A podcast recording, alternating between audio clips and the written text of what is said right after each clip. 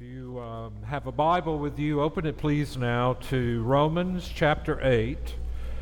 This is the part two of gospel security. Uh, people often ask me if I could only have one chapter in the Bible, if I was going to prison, let's say, and there was no access to Bibles, or the proverbial desert isle which chapter would you take in the Bible? I've always debated between the last chapter, Revelation 22, but I think I would take Romans chapter 8. I see it as the Mount Everest of uh, biblical literature, and there's just so much here. And so, what I want us to do today is continue. I think I covered pretty much the first three points last Sunday. We'll sort of do a brief review of that, but we're going to be moving on to the last one who can separate us. Um, what Paul does in this passage is he asks one what question, what shall we say then? And then follows that with four who questions. And they are rhetorical questions, and the right answer to each question, hear me now, is nobody. I've been walking around all week singing that song, no, no, no, no, no, no, no. I could go on and on, but I won't. Nobody can do the shimmy, nobody can do the shake, nobody can do the boogaloo. You, does anybody know that song? You do. All you gray heads know it, a few young ones.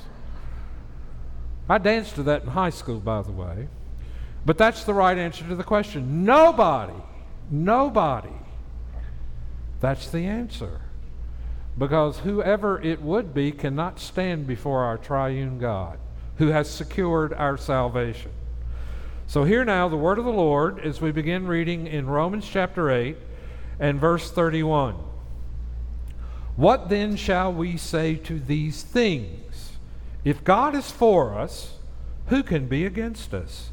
He who did not spare his own son, but gave him up for us all, how will he not also with him graciously give us all things. Who shall bring any charge against God's elect? It is God who justifies. Who is to condemn? Christ Jesus is the one who died, more than that, who was raised, who is at the right hand of God, who indeed is interceding for us. Who shall separate us from the love of Christ? Shall tribulation, or distress, or persecution, or famine, or nakedness, or danger, or sword? As it is written, For your sake we are being killed all the day long. We are regarded as sheep to be slaughtered. No. In all these things we are more than conquerors through him who loved us. For I am sure that neither death nor life, nor angels nor rulers, nor things present nor things to come, nor powers, nor height, nor depth, nor anything else in all creation will be able to separate us from the love of God in Christ Jesus our Lord. Let us pray. Gracious God and Father, we thank you for preserving for us the Scriptures. Uh, and we thank are especially thankful that we have this uh, section, this text before us today, because it feeds and nourishes our hungry soul and provides for us a rock solid assurance that we need in the face of our enemies, the world, the flesh, and the devil, which all question and cause us to doubt any kind of sense of security and acceptance before you. So we pray today that your word would have its way with us, that it would create in us faith, that it would uh, bring forth in us life, that would produce fruitfulness, that would redound to your glory. And this we pray in Christ's name. Amen. We are doing a series of messages on the topic of gospel reset. And what that means is we're getting back to the core of what it means to be a Christian and what that provides us and what that shapes us into as we grow in our understanding of it. And one of the issues that I think is so important for Christians is the issue of assurance. We are assailed with doubts from those three sources I mentioned in the prayer.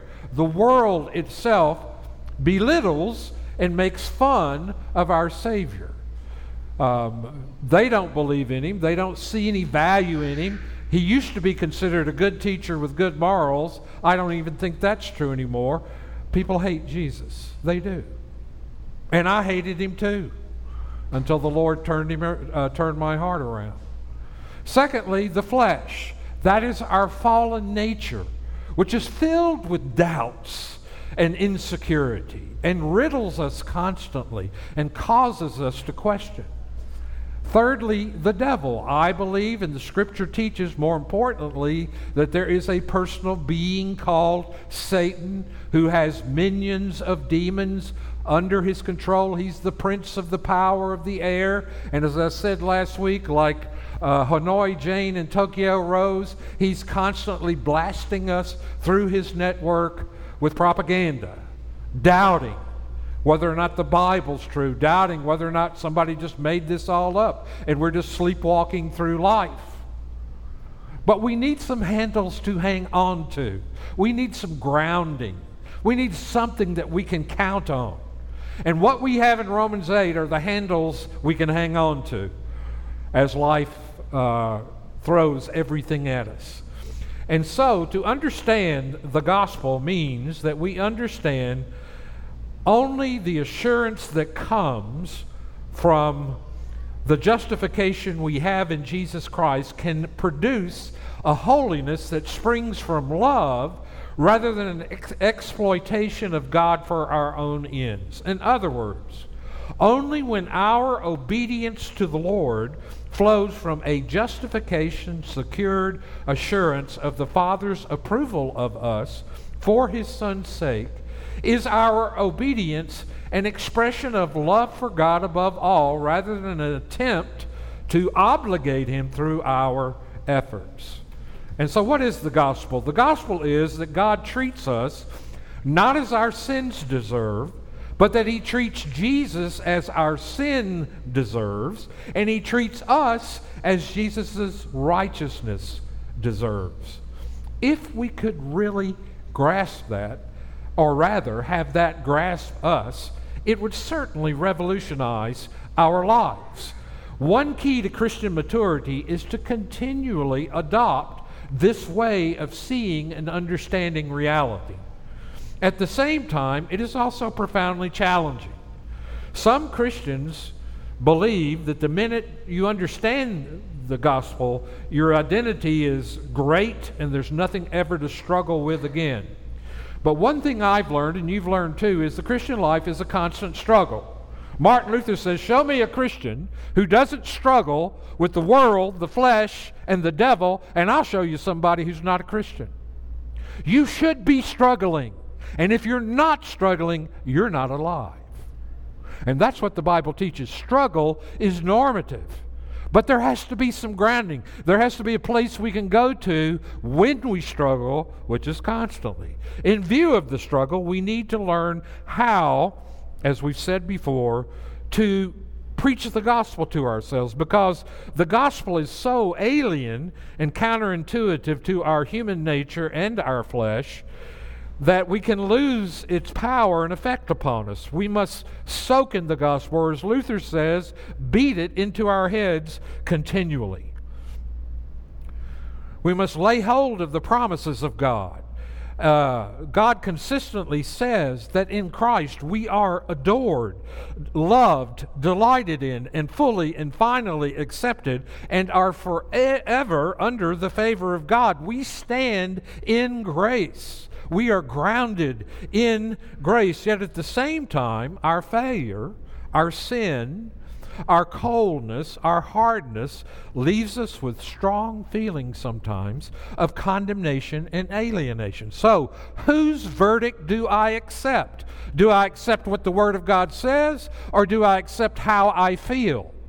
And this is how and when you need to learn to go to a place like Romans chapter 8 and tell your feelings off. Tell your feelings what the verdict of God is because the verdict of God is reality. If we accept God's verdict, it means that our attitude toward ourselves should be the very same as God's attitude toward us. If God says He loves us, uh, demonstrating that love while we were yet sinners, giving up his son upon the cross, if God says he has forgiven us, he has accepted us, who in the world are we to deny that as believers in Christ? Ground zero for the Christian is starting the day with confidence that I am accepted in the beloved that I, it's not contingent upon anything I do, and it is totally and fully confidence in the person and work of Jesus Christ. It frees us to serve Him without fear. It helps us see that what used to be duty to us becomes delight. And as the compass points north, we also get our gospel bearings that we have nothing to prove. We can rest in God's approval of us, which is what Romans 8 is making clear. If any part of our relationship with God is contingent upon us, then you will never have any assurance. If you believe that you contribute anything, the smallest iota or, or yod uh, in the Bible, the smallest mark you can make, if you think you can contribute anything, you have a, every reason in the world to be insecure. But if you understand that your salvation is not in you, that which you do, it is something outside of you that has been done on your behalf. The Father gave up His Son for us, did not spare Him, the text says. And as a result of that, He accomplished our salvation. He didn't make it possible, He accomplished it, and the way that we receive it is always with the empty hands of faith. Faith, what Luther called naked faith, what John Calvin called at the same time, faith that is self emptying. He says you can't be any more empty than to exercise faith in Christ because you're contributing nothing but your sins. That's all I have to give are my sins, and they may be splendid sins at that. Things that I think uh, probably God would like and somehow indebt him to me or make him become obligated to me, but rather it is purely outside of you. That is why Paul says, Who can condemn you? The judge of the whole earth, judgment has been turned over to the Son, and he's the one that justified you. He's the one that took your condemnation. He's the one that raised again for your justification. So why do you feel condemned? Because you're looking at yourself and you're not looking at Jesus. It is that simple. If we accept that God's verdict toward us is what the Bible says it is, then we live in a whole new way. Any attempt, however, to find any compelling reason why God must forgive me or love me or accept me is an evasion of an undermining and, and, an undermining of a fundamental truth of the gospel that our acceptability to God is always de- determined by what Jesus alone has done, not what we have done for ourselves. We have to come to the place where we submit to His righteousness and let go of our own, which is far more difficult than you can ever imagine.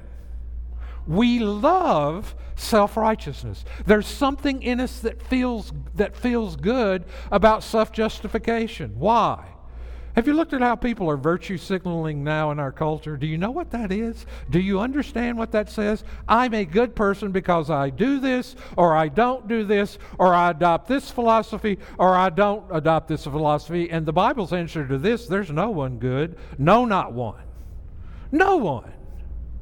You need to forget about goodness and recognize that as a Christian, the reason we have life is we're looking outside of ourselves to Him. And yet we want to fight about all of these things that are occurring in our culture, but virtue signaling is so out of hand. I'm better than you because I'm more this than you, or I understand this and you don't. What a recipe for utter disaster and anarchy. So, the core of the challenge is whether we will live by faith, that is, reliance upon Christ, or do what comes naturally, that is, live by unbelief, which is self reliance. Our hearts are deceitful. Jeremiah says, and desperately sick.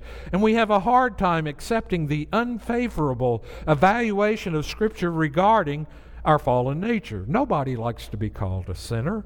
And our pride reacts with hostility to the truth of our absolute need to be at the mercy of anyone. Unbelief says, you know, I'm not that bad. I can handle this. I've got it. Others may struggle, but I'm not a loser. I'm not a failure. I'm not a weak person. I don't need a crutch. Our desire to save ourselves, whether it is by obeying His standards or rejecting and rebelling against His standards and establishing our own, is always present. Self justification is always rearing its ugly head, undermining our joy. You can never bask in the love of God in Christ Jesus and at the same time be part of justifying your own self before Him because of what you do. And so the danger of regression is a problem. It's a problem that's addressed all over the Bible and in Galatians 3 1 through 5, Paul corrects the perspective on living the Christian life by the power of the Holy Spirit. Paul tells them that he came to Galatia, he preached Christ and Him crucified graphically and clearly. Having begun in the Spirit, are they now being matured by returning back to the flesh? That is, reliance upon the law. Sanctification is as much by faith as justification is. And I, I defy anyone to show me different in the Bible. It is just too humiliating to receive free, unearned favor, and our mind drifts back constantly to the notion that our acceptability to God is contingent upon our sincerity, our efforts, and our latest, greatest, most successful performance. We have an obsessive drive to discover some inner reason that God loves me so that I can bolster my confidence. We find it far easier to believe that God loves us because we somehow deserve it. And yet, even in the Old Testament, in Deuteronomy 7 and 8, we find the contrary. God loves us for one and one reason only He loves us. That's what the Bible says. He has chosen to put His love upon us. To look for tangible and certain reasons for why God should love us is falling into quicksand. Our foundation for acceptance never has been and never will be something in us, but rather upon the solid rock of the person and work of our Lord Jesus Christ. Now, before I get to verses 35 to 39, I want to give you three ways that Christians tend to look at self as the basis of confidence and status before the first face of God. The first way is to look within at our spiritual experiences of God and to see how we measure up by comparison. How does my level of spiritual experience compare with others? Are my prayers being answered? Do I have spiritual power? And swagger? What is my spiritual pulse rate? How strong am I in the face of temptation? Does supernatural experience mean that God approves of me? Looking within for a basis of confidence is deadly. It will only result in pride out of control if I believe I'm doing well, or despair to the bottom if I'm failing and inferior. Neither pride nor despair is the fruit of the Spirit. And so often Christians look within, and we look within for confidence and assurance that we are accepted by God. And so we want to see something. This was one of the problems that the Puritans had. Now, I have to qualify this all over the place because every time I say this, somebody says, Pastor Tim doesn't like the Puritans. Yes, I do. But just like everybody I know, there's something I don't like about you. No, no, not really. The Puritans tend to, uh, tended to obsess with spiritual experience, with looking inward to find evidence that they were of the elect. And the scripture does say, examine yourselves. Truly. But if you examine yourselves, you'll never find enough inside of you to justify you. But rather, it's to look outside of yourself and focus upon Christ and recognize He is the reason you are accepted. A second way we do it is to trust in victory over some besetting sin that belittles us. Somehow, God must approve of me because I'm doing pretty good in the Christian life. I've moved out of Romans 7 into Romans 8. God was disgusted with me when I struggled, but He's now pleased with me when I have the victory. As I read the Bible, struggle with indwelling residual sin is normative for the Christian life, not abnormal. The struggle drives us outside of ourselves to find rest and joy in what Jesus has done for us.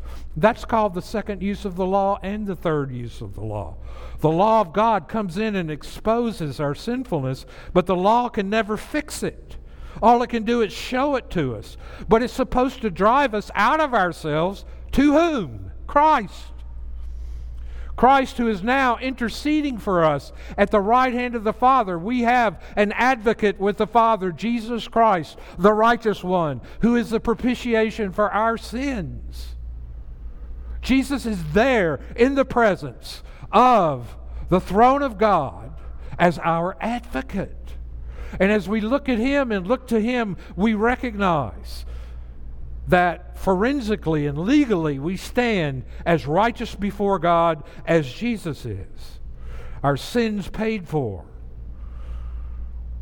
Struggle is normative, not abnormal, but the struggle drives us outside of ourselves.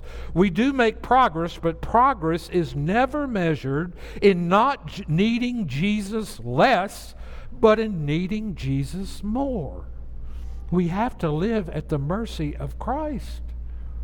Somehow people think spiritual maturity is growing to sort of an independence of having not to need Jesus so much. But one thing you'll discover as you grow in your faith is you need Jesus a whole lot more than you could ever dream and imagine. And the wonderful thing is, He's there. And He meets our deepest longings and needs. The third way we look to self is our fulfillment or success in life. Are we experiencing a great life? Does my life have meaning? Is my marriage working? Are my kids turning out great? Are we, as we look for evidence of acceptance in our level of life fulfillment, we're doing what C.S. Lewis referred to as a gardener pulling up plants every day, checking the roots to determine the health of the plants. Our obsession with how well we are doing is sick introversion and introspection. It is rear view mirrorism, looking back to see my progress rather than looking outside of myself and resting in Him. That is what it means for the Apostle Paul to say, For me to live is Christ. As we learn to take God as, as, at His word in spite of our natural inclinations and emotions, our Christian identity and self acceptance, the true foundation of holiness, will grow. But one of the leading causes of apathy and spiritual coldness and indifference and inertia is a lack of assurance of just how much God loves us, how amazing it is, how astounding it is, how stupefying it is if we would just learn to know that He has said of us, I am His and He is mine. The message of God's staggering, astounding love, most vividly expressed in the cross of Christ, is not breaking through somehow and it's not moving us. Therefore, this lack of assurance and confidence and joy and freedom and peace are symptomatic of not grasping, or rather being grasped by the love of God in Christ. Romans 8 35 to 39 is that great crescendo of God's persevering and conquering love. Paul is not speaking as some sort of ivory tower uh, theologian or objective observer with rational observations to make. He's speaking from personal experience and deep personal convictions hammered out on the anvil of real life. Paul's conviction of God's love is radically Christ focused and centered. He's not moved by the idea of some sort of generic, unconditional, positive regard, but with a love that bleeds and suffers and experiences abandonment and dies.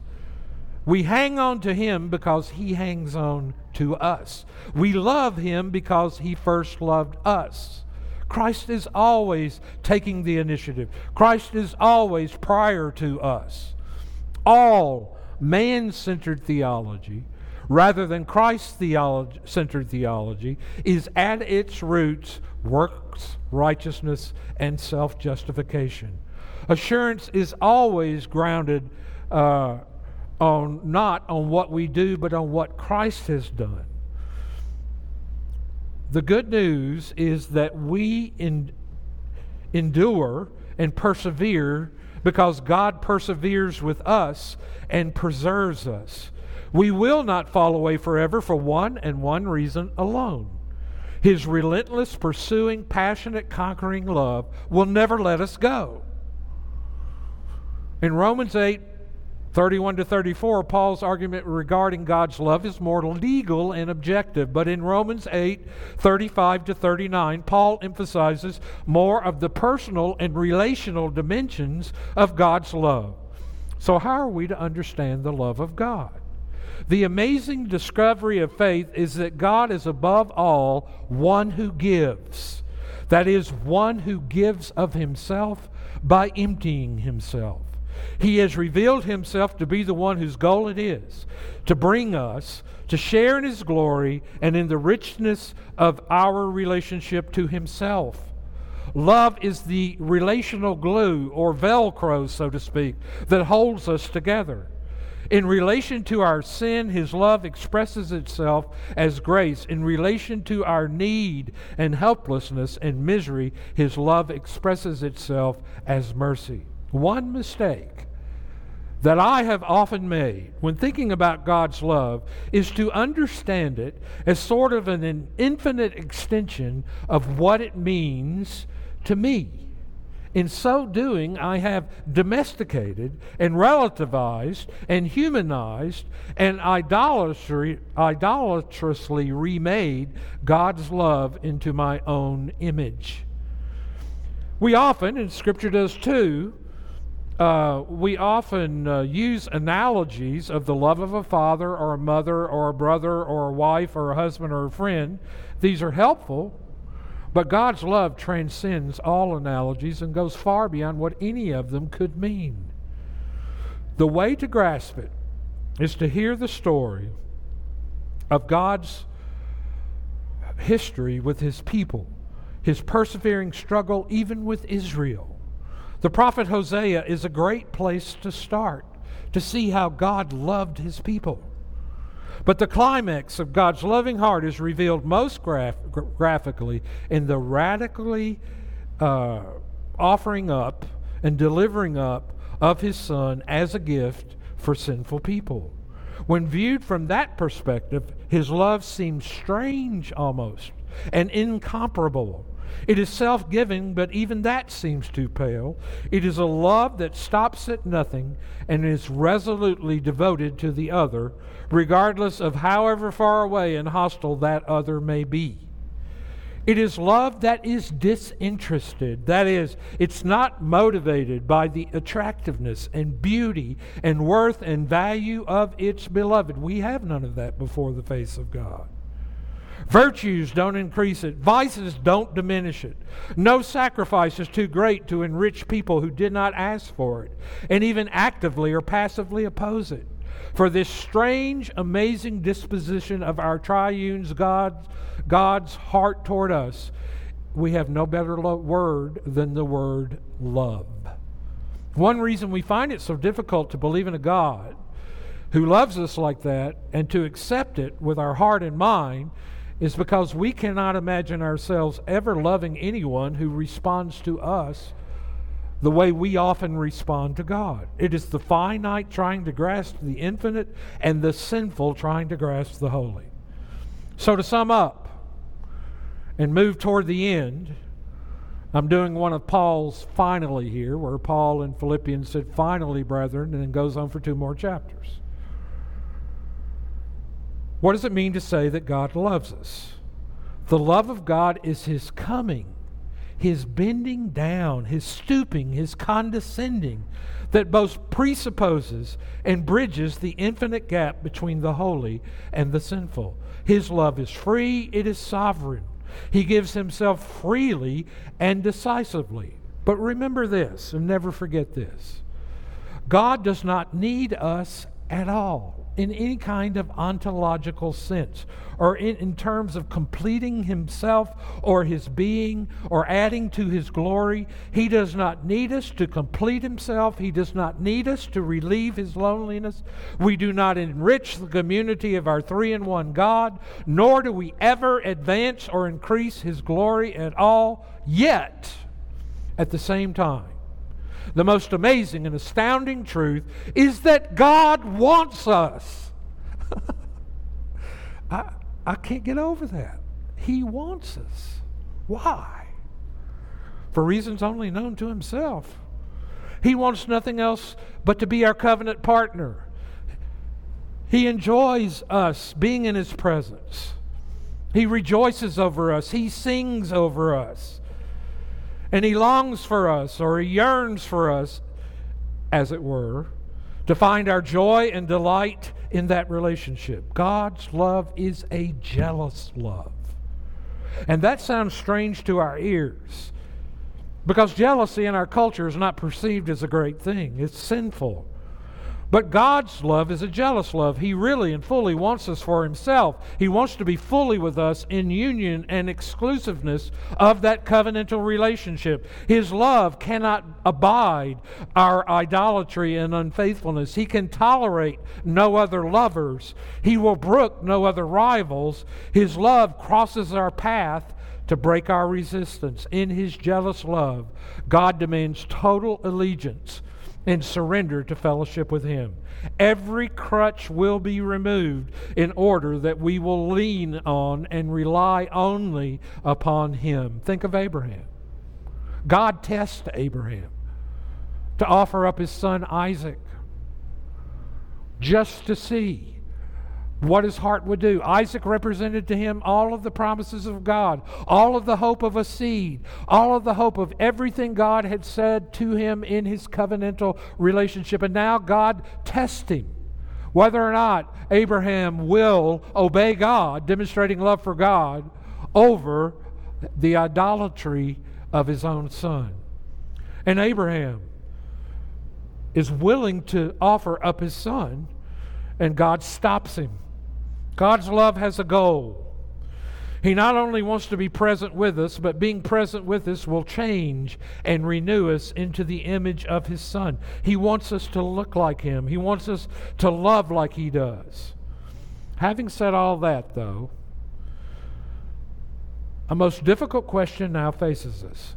No matter how well suited a person is for this love, often in the presence of this unasked for and jealous love, that person turns out to be an enemy and a rebel.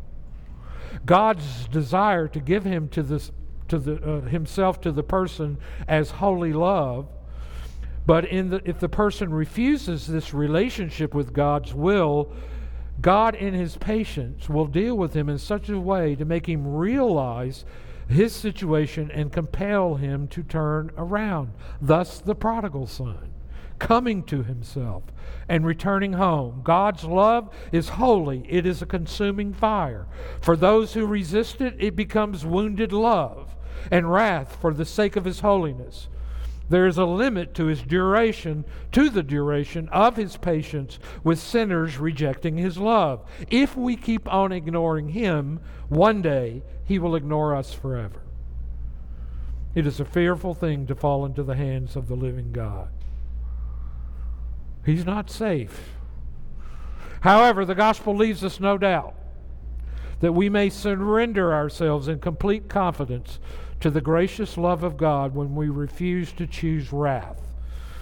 We are an estranged people, but God meets us here as injured love and works to make us aware of our estrangement and to induce us to surrender to his love. From Genesis 3 to Revelation 22, God's question rings out Where are you? It is a continuous announcement of that fact. And the story reaches its culmination in the death and resurrection of Jesus Christ, where holiness and wrath come together upon our vicarious Savior who bears our estrangement and wins for us the gifts of faith and repentance. We, being enemies, are graciously recovered by His love. We are now His friends, and we think about that love daily. Nothing warms the heart more than soaking in such love. So, who can separate us? Nobody. Nothing. Nothing can separate us. God will accomplish His purposes in our life. So remember that part of Romans chapter 8 is to get you to look outside of yourself for life and for hope and for peace and for joy.